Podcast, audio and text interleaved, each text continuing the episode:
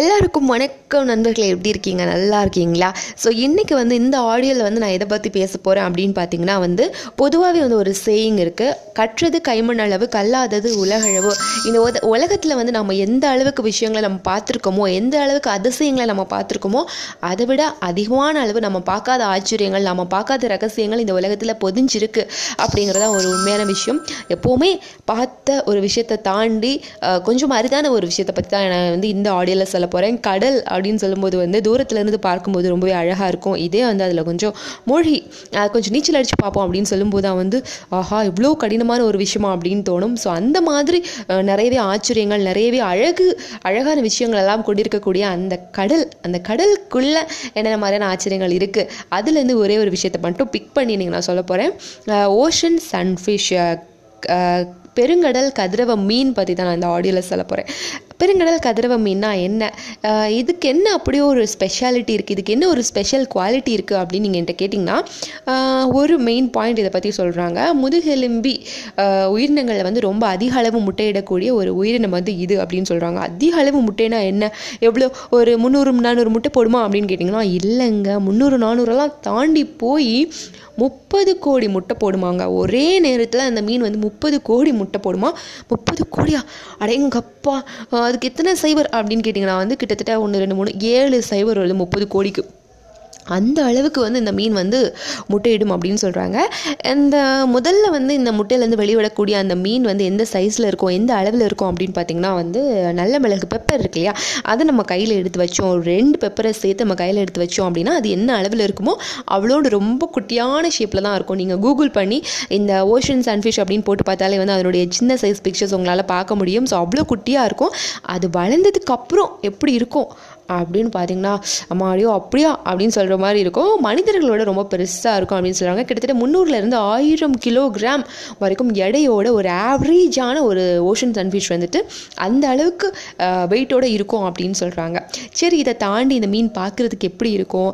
இந்த மாதிரியெல்லாம் கேள்விகள் வந்து நீங்கள் கண்டிப்பாக கேட்பீங்க இல்லையா? கண்டிப்பாக அதுக்கான ஆன்சர்ஸ் எல்லாமே இருக்குது ஸோ இந்த மீன் பார்க்குறதுக்கு எப்படி இருக்கும் அப்படின்னு பார்த்தீங்கன்னா தலை வால் உடம்பு இருக்கிற மாதிரியே இருக்காதாங்க. அந்த தலையோடு சேர்ந்து ஒரு வால் இருக்கிற மாதிரி கிட்டத்தட்ட ஒரு சர்க்கிள் ஷேப்பில் ஒரு வட்ட வடிவத்தில் சில்வரும் அந்த கிரே கலர் அந்த சில்வர் கலரும் அந்த சாம்பல் ரொம்ப சேர்ந்தாப்புல ஒரு கலரில் வந்து இந்த மீன் வந்து பார்க்குறதுக்கு இருக்குது அது மட்டும் இல்லாமல் அதனோட ஷேப் வந்து கொஞ்சம் தட்டையாக இருக்குது கரடு முரடான ஒரு ஷேப்பில் இருக்குது ஸோ வந்துட்டு இதை வந்து மோலா அப்படின்னு சொல்கிறாங்க இதனுடைய சயின்டிஃபிக் நேம் வந்து மோலா அப்படின்னு சொல்கிறாங்க எதனால் இந்த மோலா அப்படிங்கிற பேர் வச்சாங்க அப்படிங்கிற ஒரு விஷயத்தை பற்றி நம்ம ஆராய்ச்சி பார்க்கும் பொழுது வந்து மோலா அப்படிங்கிறதுக்கு லத்தீன் மொழியில் வந்து அரவைக்கல் மில் ஸ்டோன் அப்படிங்கிற ஒரு பொருள் இருக்காமா?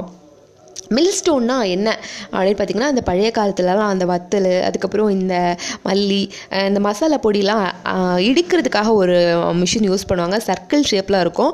ஸோ அந்த மாதிரி அந்த பார்க்குறதுக்கு ஓரளவு அது மாதிரி இருக்குமா? சர்க்கிள் ஷேப்பில் ஒரு மாதிரி அந்த அந்த கல் கல்லுடைய கலரில் வந்து இந்த மீன் இருக்கிறதுனால இதை வந்து மோலா அப்படிங்கிற ஒரு பேரில் வந்து லட்டின் மொழியில் சொன்னதாக வந்து சொல்கிறாங்க அது மட்டும் இல்லாமல் இதுக்கு வந்து இந்த ஒரு பேர் தானா அப்படின்னு கேட்டிங்கன்னா இல்லைங்க. இதுக்கு வந்து இன்னும் நிறைய பேர் சொல்கிறாங்க மூன் ஃபிஷ் அப்படின்னு சொல்கிறாங்க இது வட்ட வடிவத்தில் இருக்கிறதுனால இதுக்கு வந்து மூன் ஃபிஷ் அப்படிங்கிற ஒரு பேர் சொல்கிறாங்க அதுக்கப்புறம் ஹெட் அலோன் அப்படின்னு சொல்கிறாங்க ஏற்கனவே நான் சொல்லியிருந்தேன். இதுக்கு வந்து உடம்பெல்லாம் கிடையாது. உடம்பு நம்ம பார்க்கும்போது உடம்பு இருக்கிற மாதிரியே தெரியாது. அந்த தலையும் வாலும் சேர்ந்து ஒரு ஷேப்பில் ஒரு மாதிரி ஒரு ரவுண்ட் ஷேப்பில் இருக்கிறதுனால இது வந்து ஹெட் அலோன் அப்படின்னு கூட சொல்கிறாங்க ஸோ இந்த மீன் எங்கே இருக்கும்? எப்படிப்பட்ட சூழ்நிலையில் வாழும்? நம்ம நம்ம கன்னியாகுமரி பீச்சில் போனால் இல்லை மண்டைக்காடு பீச்சில் போனால் இல்லை குளச்சல் பீச்சில் போனால் இல்லை மெரினா கடற்கரை போனால் இந்த மீனை பார்க்கலாமா அப்படின்னு கேட்டிங்கன்னா இல்லைங்க. இந்த மீன் வந்து நம்ம ஏஷியாவில் பொறுத்த வரைக்கும் வந்து ஜப்பான் தைவான் கொரியா அந்த மாதிரியான நாடுகளில் தான் காணப்படுது. அதாவது ஒரு மாதிரி ஒரு um, ட்ராஃபிக்கல் ரீஜியன்ஸில் இது இருக்கும் அப்படின்னு சொல்கிறாங்க மித வெப்பம் uh, நிலவக்கூடிய ஒரு சூழல் கொஞ்சம் அதிக வெப்பம் நிலவக்கூடிய சூழல் இந்த மாதிரியான சூழலில் வந்து இந்த மீன் வாழும் அப்படின்னு சொல்கிறாங்க ஆனால் வந்து இந்த மீனை பற்றி ஸ்டடி பண்ணும்போது ஒரு இன்ஃபர்மேஷன் பார்க்க முடிஞ்சுது. ஆஸ்திரேலியாவில் வந்து இந்த மீன் வந்து கரையில் ஒதுங்கியிருக்கு அப்படிங்கிற ஒரு நியூஸ் பார்க்க முடிஞ்சுது. பட் வந்து ஆஸ்திரேலியாவில் இந்த மீன் வந்து ரொம்ப அந்த அந்த அளவுக்கு ஃபேமஸ் கிடையாது. எப்படி எங்கே போயிருக்கோம் அப்படிங்கிறத பற்றி நம்மளால் இப்போ வந்து ஆராய்ச்சி பண்ண முடியாது. பட் வந்து அந்த மாதிரி ஒரு நியூஸும் வந்து என்னால் பார்க்க முடிஞ்சுது. இந்த மீனை பார்க்குறதுக்கு ஏற்கனவே சொன்ன மாதிரி ஒரு மாதிரி வந்து ஒரு சர்க்கிள் ஷேப்பில் தட்டையான ஒரு வடிவத்தில் இந்த கிரேயும் இந்த சில்வரும் கலந்து ஒரு கலரில் ஒரு மாதிரி தட்டையாக இருக்கும் கருடு முருடாக இருக்கும் அப்படிங்கிற ஒரு விஷயத்தை பற்றி நம்ம தெரிஞ்சுக்கிட்டோம். ஸோ இதை தாண்டி வந்து இதுக்கு ஏன் இந்த மாதிரி சூரிய மீன் அப்படிங்கிற ஒரு பேர் வந்துச்சு அப்படிங்கிற ஒரு ஒரு சந்தேகம் நமக்கு எழும்பும் இல்லையா? ஏன் அதுக்கு ஸ்பெசிஃபை பண்ணி இதுக்கே ஏன் சூரிய மீன் அப்படின்னு பேர் வச்சுருக்காங்க? சூரியன் மாதிரி வேறு ஷேப் இருக்குமா அப்படின்னு கேட்டிங்கன்னா அதெல்லாம் கிடையாது.